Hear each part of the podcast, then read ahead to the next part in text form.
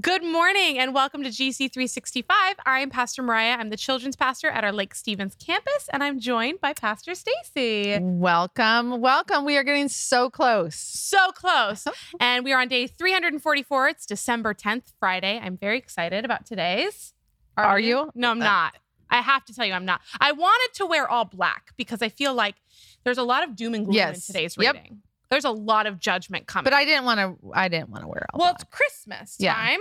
Yeah, yeah, you look very festive. Do you like my and my sweater lights up? I like it. yeah, I like it too. It's pretty great. I got it at Value Village. Nice. Plug, a little plug to Value A little Village. thrift shopping. Five ninety nine, everybody. Woo. yeah, but we today was a lot of heavy Yes. stuff. Yes. Not loving all of that. But there is some little nuggets of good stuff we picked out from here. So we started in Amos chapter one. We go through chapter one from chapter one through chapter three. And um, God is basically like, he's not happy. No, and like I was mentioning to you, poor Amos. Like, does he? I hate being the deliverer of bad news. Mm. I mean, no, that's not fun for anybody. Mm-mm. And often when you are the messenger talking to somebody about, hey, you know, I need to tell you this, I need to give you some bad news, or maybe you're talking to somebody about something that they've been doing and you're coming to them very lovingly, like, I noticed this is happening in your life and, you know, it's not the best for you. They get mad at you. Yeah. Like it's your fault. Like, yeah. like everyone's mad at Amos as if he's the one that's deciding that God's mad. Well, no, I'm sorry. God told told him. God told him. That's I, the problem. I know. How would you feel if I said, wouldn't- okay, I, I need you to go tell all of the Lake Stevens kids that, you know, they they don't get um they don't get any prize candy for a month until they all clean their rooms and start listening to their parents better. Or that the elf on the shelf's not coming back. Yeah. How how would you? I mean, you would not They would cry. be as loved. No. Yeah. No, they would not like it very much. Mhm. And that's the problem that Amos had is trying to relay all this message. And he goes through and he talks about how um, God is mad at the seven neighbors of Israel. We've got Damascus, Gaza, Ty- um, Tyre, Edom, Ammon, Moab, and Judah. Nice job. Thank you. Did I do all right? Mhm. I tried really hard. Um, and he goes through and he says, there, There's shame on you. We're going to tear you down. And then he goes, And you, Israel. And then I'm like, Oh, snap. Yeah. Now it's Yeah. coming. And he goes after Israel. They'd forgotten all of the things that God had done for them, which he reminds them at the end or in the beginning of um, chapter two. And then he refreshes their mind. And chapter three, let me go back to chapter three here. He says to them in chapter three, verse two, from among all the families on earth, I have been intimate with you alone. This is why I must punish you for all of your sins. So it goes back to this idea of like the first thing I thought about was like consequences of your actions. Yeah. And how like even as parents, we we tell the kids don't do this. I tell my children don't do this. And then they do it and I'm like, "Well, listen, there's got to be a consequence, but it's because I was closest to you. It's my job to raise you. It's my job to lift you up. And when you don't do what I've told you to do, I've told you what the consequences are going to be. Look out." Right, right. yeah. And I mean, and as we get older, a lot of times there's natural consequences, but then things do have to be implemented, you know. Yeah. when- And he says he talks about how you know, like he says in f- verses um, three on in in chapter three, he says, "Can two people walk together without agreeing on a direction? Does a lion ever roar in the thicket without first finding a Mhm. victim?" He goes through all these things, and he's kind of implying, like, "I told you, I told you, I told you, I told you, I told you," and yet here we are, and now I have to do something about it. But I was telling you earlier, I think it's really hard because now, because of Jesus and because of the sacrifice he made, we now know God as this loving, forgiving, merciful God. And it's really hard to read some of this stuff and be like, he is still just. yeah. And he is still, you know, he still has the ability to rain down when he needs to. Well, and um, vengeance is his. The Psalms talk about that so much Mhm. that vengeance is God's.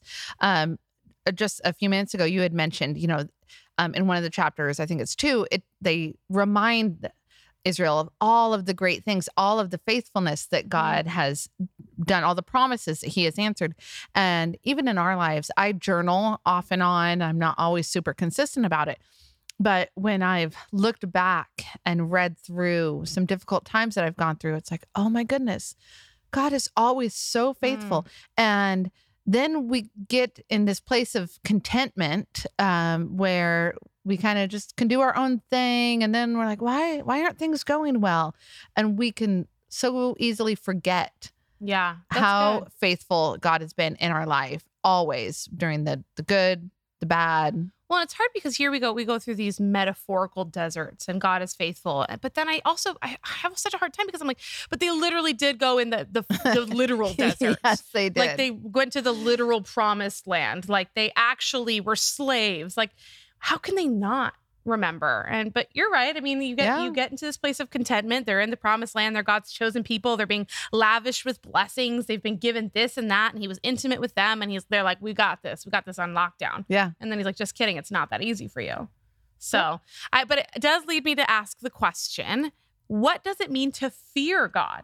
Because here I was reading this and I'm like, oh, God's kind of scary. Mhm. So how can we fear God, but also how do we rectify that in our head? Well, I definitely think that there's a um a reverence of fear, a healthy fear that we can have of God that can keep us on the right path.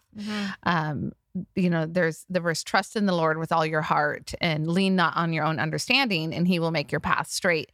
And I really believe that that you know, when we fear God in a way that, you know, he has the best intentions. He has the best for my life. And um, he didn't set up the Ten Commandments because no, I want you to live in just this this box of rules. He set those up so that we can have joy and love and Mhm. laughter Mm. beyond what we create in our mind, the plans that we have in our mind. He really has a better map, of a better life plan for us than we plan for ourselves. And when we follow his ways, I believe that's what it looks like to fear him Yeah. in a healthy way.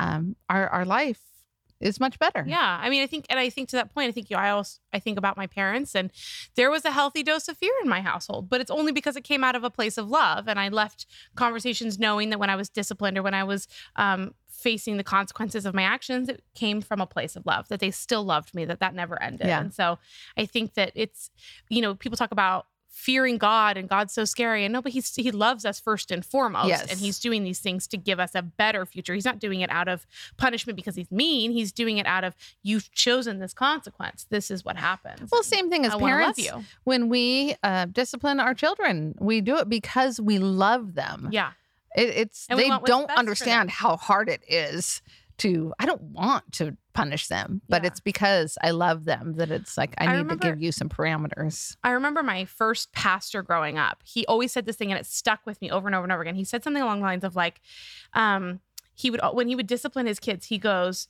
he'd be like, Why am I doing this? because you love me. and what do I want for you? Only the very best.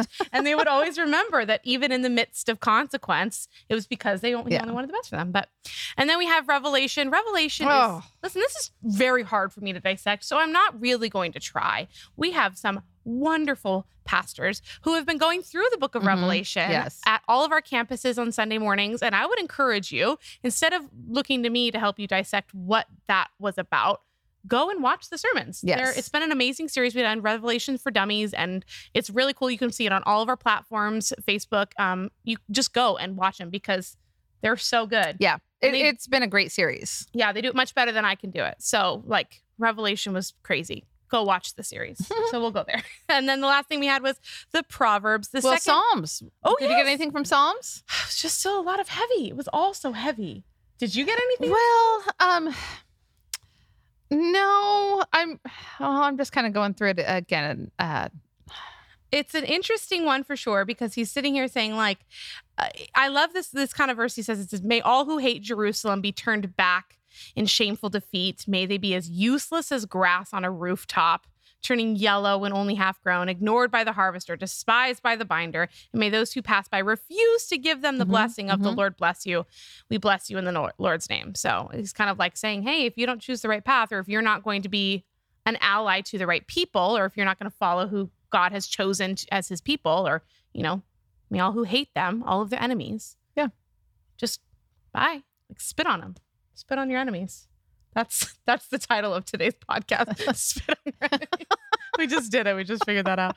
Okay. And then we wrap up with Proverbs. The second proverb here I really liked. Um, and it was uh 2920. There is more hope for a fool than for someone who speaks without thinking. Yes, yes. I Oh. I was listening to it. Um, like I was getting ready, and a lot of times I just listen to it in the mornings, and um, I literally had to go back and play it again because I'm like, what, what? And then I had to read it. There is more hope for a fool than for someone who speaks without thinking. And I thought, oh, that's convicting. How many times have you ever spoken without thinking? yes, yes. That's a lot of or times. you walk away from a conversation and think, why did I say that? Yeah, That was yeah. so dumb. or I feel like I, or you say something and you're like, well, that was not smart. And so you have to like cover it up by like trying to smooth out what you said. Like you say something, you're like, maybe that was misconstrued as like offensive. Okay, now I have to like come back and make sure I'm like extra nice and smooth it out so that no one's upset or whatever. Yeah. Like I just, I speak without thinking often. You're the only one. You're the only one that does that. I've made some pretty poor choice words in my in my day. Not intentionally, of course, but you just say stuff, and I'll, I I really need to just slow down. I like talking. I think that's probably what it is. No, Maybe I just like the thing. sound of my own voice. I like the sound of your voice. That's the nicest thing I've. That's the nicest thing I've heard all day. Wow, I'll take it. On that Oh. note, we hope that you enjoyed or hopefully gleaned some stuff out of this pretty heavy day, but um, that you can learn that we should slow down and we should not speak without thinking first, and that God can be just and he can be vengeful if he needs to be, but really he just comes from a place of love. Absolutely. And so I hope you have a great day and we'll see you tomorrow morning.